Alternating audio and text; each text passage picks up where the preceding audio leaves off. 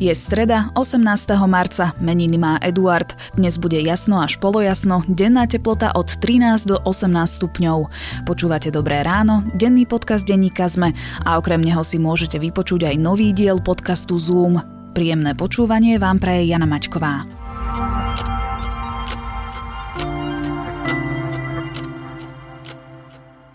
Pozrime sa na krátky prehľad správ. Koronavírusom by sa pri súčasných obmedzeniach mohlo nakaziť približne 25 Slovákov, tvrdia to analytici Inštitútu zdravotnej politiky. Vrchol nákazy by mal byť na prelome apríla a mája. Ak by Slovensko pristúpilo aj k povinnej domácej karanténe, nakazených by mohlo byť len 10 Andrej Kiska nebude sedieť v parlamentných laviciach, poslaneckého mandátu sa vzdá, informovala o tom Veronika Remišová. Kiska nedávno oznámil, že má problémy so srdcom. V parlamente ho nahradí Tomáš Lehocký. Igor Matovič včera nepredstavil členov svojej novej vlády, ako to pôvodne avizoval. Urobí tak možno až v sobotu. S lídrami všetkých parlamentných strán sa však stretol na rokovaní o prerozdelení parlamentných výborov. Pripustil, že na čele jedného z výborov bude aj poslanec za LSNS. Štát nakupuje rúška aj od neznámej firmy Green Day, ktorej konateľom je okresný predseda SNS Slavomír Lejsek. Transparency International Slovensko upozornilo, že si od SROčky sídliacej v Bratislavskom paneláku štát objednal 190 tisíc chirurgických masiek za cenu vyše 2 eur za kus. Minulý štvrtok bol zatiaľ najteplejším v tomto roku. Teplota vzduchu dosiahla viac ako 22 stupňov Celzia. Takúto vysokú dennú teplotu v marci zaznamenali meteorológovia od polovice 20. storočia len raz. Viac takýchto správ nájdete na zme.sk.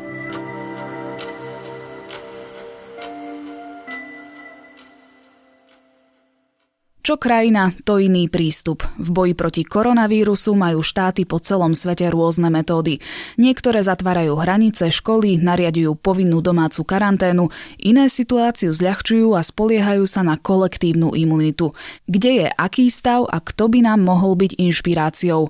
Aj o týchto témach budem diskutovať s reportérom zahraničnej redakcie denníka ZME, Lukášom Onderčaninom, s ktorým sa spájame na diaľku, keďže pracuje z domu. After health professionals, I have decided to take several strong but necessary actions to protect the health and well being of all Americans, to keep new cases from entering our shores we will be suspending all travel from Europe to the United States for the next 30 days. Maďarsko zatvorilo hranice, Česi nesmú vychádzať zo svojich domovov a členov poľskej vlády testovali na koronavírus po tom, čo mal minister životného prostredia pozitívny test.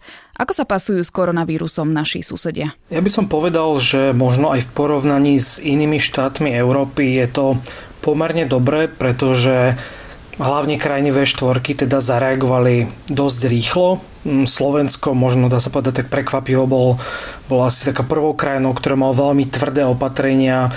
V podstate na začiatku mm, podobné ako v Taliansku, alebo po Taliansku možno najtvrdšie v Európe.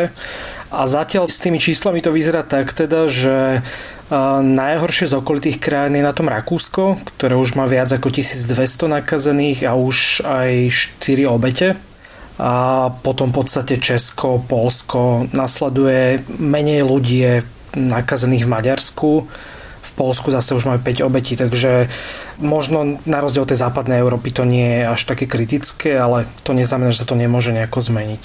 A majú už aj nejakých vyliečených pacientov? Tých vyliečených pacientov je zatiaľ pomerne málo. Čo viem, tak v Česku sa vyliečili traja ľudia včera. Rakúsko má nejakých 8 vyliečených a Maďarsko asi dvoch. Ale zase naozaj treba povedať, že v tomto regióne tá nákaza vypukla iba v podstate za posledných 10 dní a väčšinou to trvá, kým sa tí ľudia vyliečia, možno aj dva týždne, čo môžeme vidieť aj z tých ostatných krajín. Takže uvidíme asi, ako sa to bude vyvíjať ďalej. Tie v podstate obmedzenia sú hlavne tu dosť veľké. Aj Rakúsko zrejme zatvorí Švechat, letisko teda v najbližších dňoch. Do Polska, Maďarska ani Česka sa už v podstate nedá dostať cez hranice, takže celá tá Európa sa postupne takto zatvára. Keď sa pozrieme na celú Európu, kde je situácia najvážnejšia? Stále je to Taliansko? Taliansku najviac ten počet nakazených a bohužiaľ obetí stúpa. V podstate tam máme dneska toto hovorím teda o útorku, okolo 28 tisíc nakazených. Predpokladajme, že do rána to bude 30 tisíc a viac ako 2200 obetí. Takže v tom Taliansku to naozaj e, rýchlo stúpa, každý deň tam v podstate pribudne viac ako 300 obetí. E, nestíhajú tam nemocnice. E, ja som písal akurát o tom, ako vlastne sú preplnené aj márnice, na pohreby je poradovník a čaká sa teda, kým môžu obete pochovať na tie pohreby nemôže chodiť v podstate aj niekedy ani najbližšia rodina, lebo sú v karanténe kvôli tomu, že ten človek bol nakazený.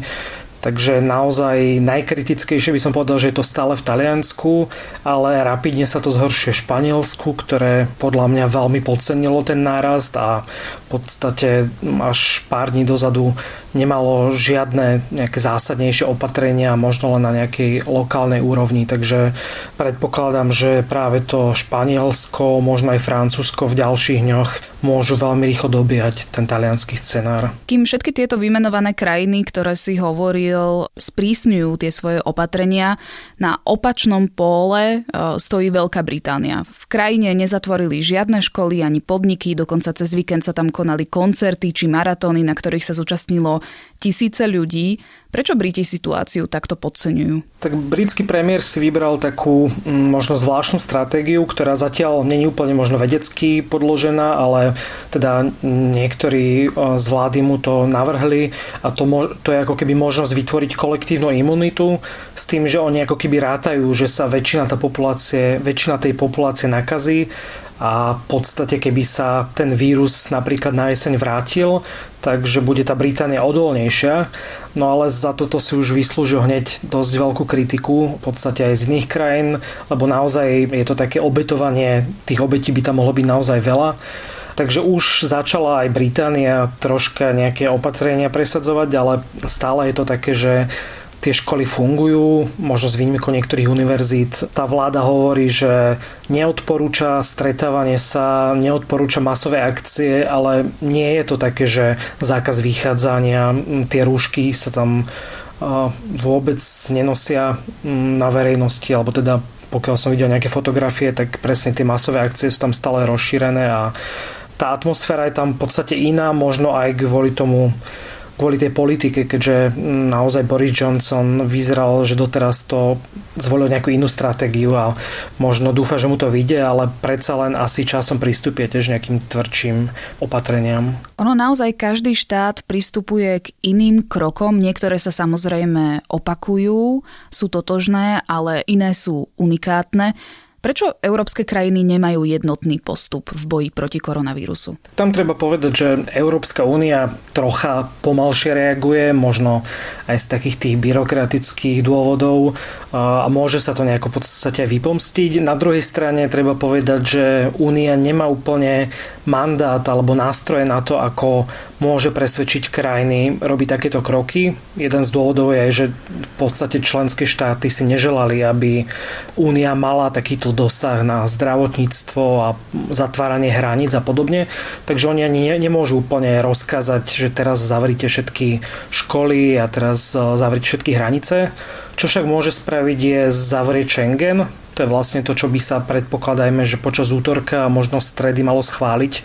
Takže ako keby uzatvorenie Európskej únie zvonka, ale stále v podstate Európska komisia upozorňuje, že tie ekonomické následky mm, zatvorenia jednotlivých štátov môžu byť veľmi veľké, ale s tým asi treba rátať. Teraz sa snažia vlastne aj finančne prispievať, nejakých 37 miliard eur dajú na boj proti tomuto koronavírusu. Slovensko dokonca dostane až 2,5 miliardy, čo sú väčšinou ako keby nevyužité eurofondy.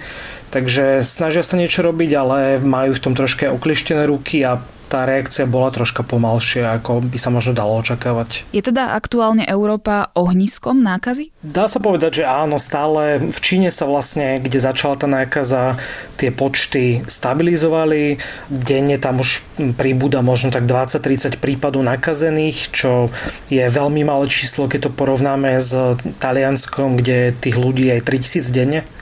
Takže presunulo sa to do Európy a um, asi uvidíme, či sa to bude ďalej v ďalších regiónoch zhoršovať, ale aktuálne presne tá hlavná časť pandémie prebieha v Európe. Vráťme sa teda do epicentra nového vírusu a teda do Číny. Prvý prípad sa vyskytol v Láni 17.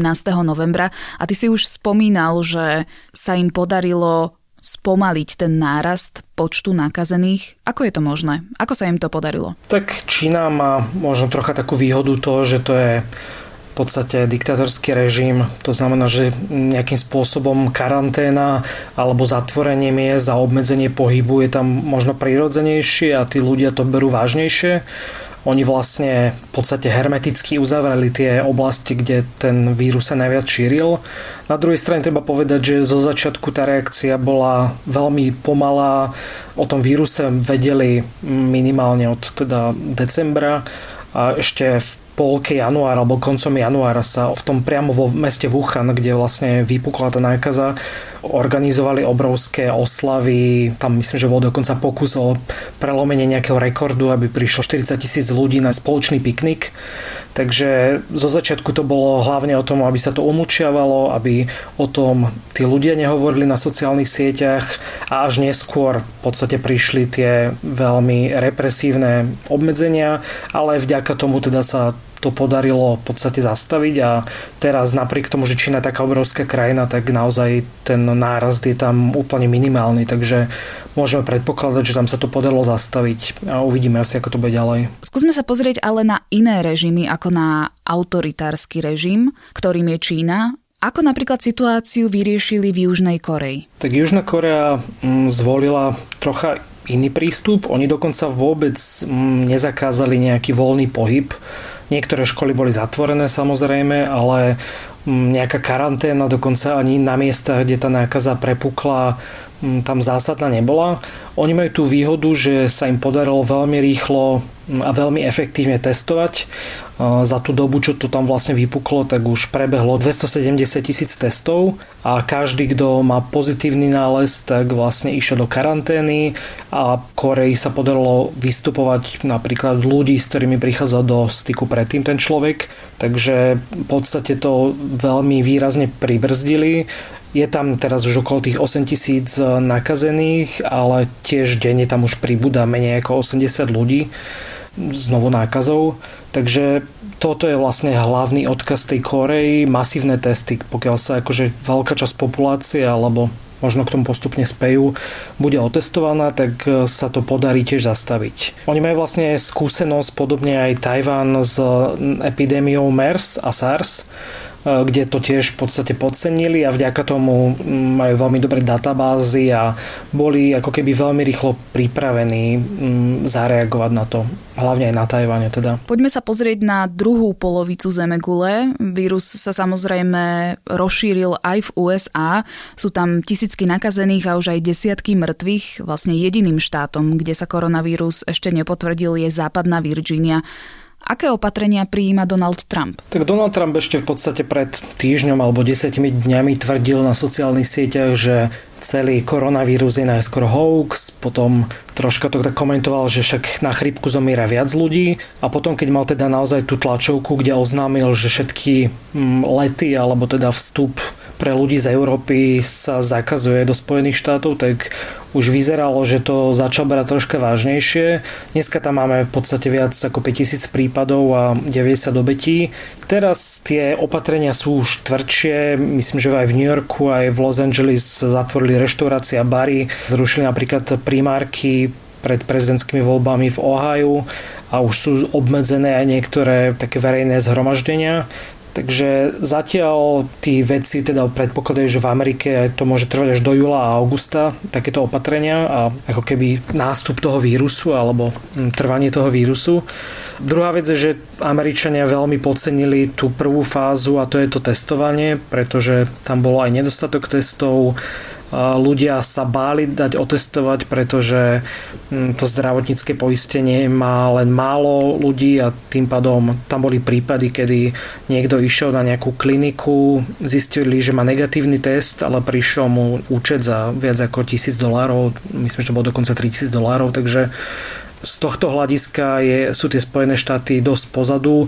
Dokonca, keď to prepočítame na nejaký pomer obyvateľstva, tak e, napríklad myslím, že aj Slovensko, aj Česko testuje viac ako Spojené štáty. Pristavme sa ešte v Afrike, lebo výskyt vírusu tu uvádza 28 krajín. A vieme, v akej situácii je Afrika, aká je chudobná Môže to mať práve tu fatálne následky? Tam môže sa to stať kvôli tomu, že naozaj kvalita zdravotníctva je na veľmi nízkej úrovni v Afrike.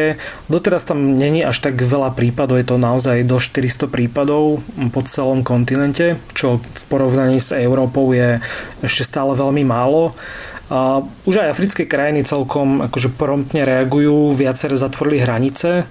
Čo si myslím, že je možno výhoda v Afriky troške je, že tá mobilita by som povedal, že je menšia ako je napríklad v otvorenej Európe alebo aj medzi Áziou a Európou, takže verím, že to prenášanie toho vírusu môže byť troška pomalšie, lebo tam nie sú možno ľudia zvyknutí tak sa pohybovať medzi krajinami, ako je to v rámci Schengenu, kde to je otvorené ale uvidíme, akože Južná Afrika už spravila veľké obmedzenia, dokonca sú myslím, že najväčšie od čias apartheidu, už tam nejaké zákazy vychádzania, takže oni, ktorí myslím, že majú aj najviac nakazených, tak tvrdo proti tomu pokračujú a um, viaceré krajiny zavreli hranice, takže možno sa to podarí zabrzdiť e, efektívnejšie, ako je to napríklad v Európe. Môže mať koronavírus vplyv aj na medzinárodné vzťahy?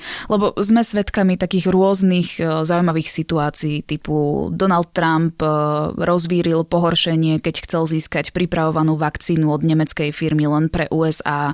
Teraz sa doťahuje s Čínou, že kto môže za vypuknutie epidémie. Aký vplyv to bude mať v diplomatických kruhoch? Ja si myslím, že zatiaľ je to ťažké predpokladať, ale určite to môže niekomu poškodiť imič, ale závisí to dosť výrazne od toho, ako to v konečnom dôsledku tie krajiny zvládnu. Takže mm, naozaj tá Čína teraz, keďže sa vlastne dostala z tej nákazy a posiela napríklad do rúška do Talianska, Česko teraz získalo veľké dodávky z Číny, takže Čína by si na tom nakoniec mohla možno troška polepšiť z hľadiska medzinárodného. Druhá vec, že napríklad Donald Trump sa to snaží tiež využiť presne tým, že na Twitteri používa vlastne skoro vždy iba vírus, čínsky vírus, takže Číňania zase čínsky režim dosť propagujú takú konšpiračnú teóriu, že ten vírus naozaj nakoniec prišiel zo Spojených štátov a že nie je z Číny, takže asi to nakoniec závisí od toho, ako to celé dopadne. To znamená, môže takisto Európska únia na tom dosť utrpeť, pokiaľ sa zistí, že teda nereagovali štáty alebo teda Brusel dostatočne agresívne alebo promptne, takže nechcem to úplne odhadovať, ako to bude, ale určite možno aj so spojením s finančnou krízou, ktorá nás určite čaká, to bude mať veľmi akože zásadné dôsledky aj na tú diplomáciu a v podstate na celý svet. O koronavíruse a jeho rozšírení po celom svete som sa rozprávala s reportérom zahraničnej redakcie denníka ZME Lukášom Onderčaninom. Because of the pressing situation in Europe, the EU is now proposing a 30-day restriction on non-essential travel into the bloc. Here's the European Commission President Ursula von der Leyen. I think of utmost importance is that neighboring countries harmonize their measures so uh, that this is the same strong uh, message to the people that the member states are conveying because here this increases then the certainty for people uh, to know that it is yes difficult at the moment being but it's for the best of their health and for the moment this is necessary.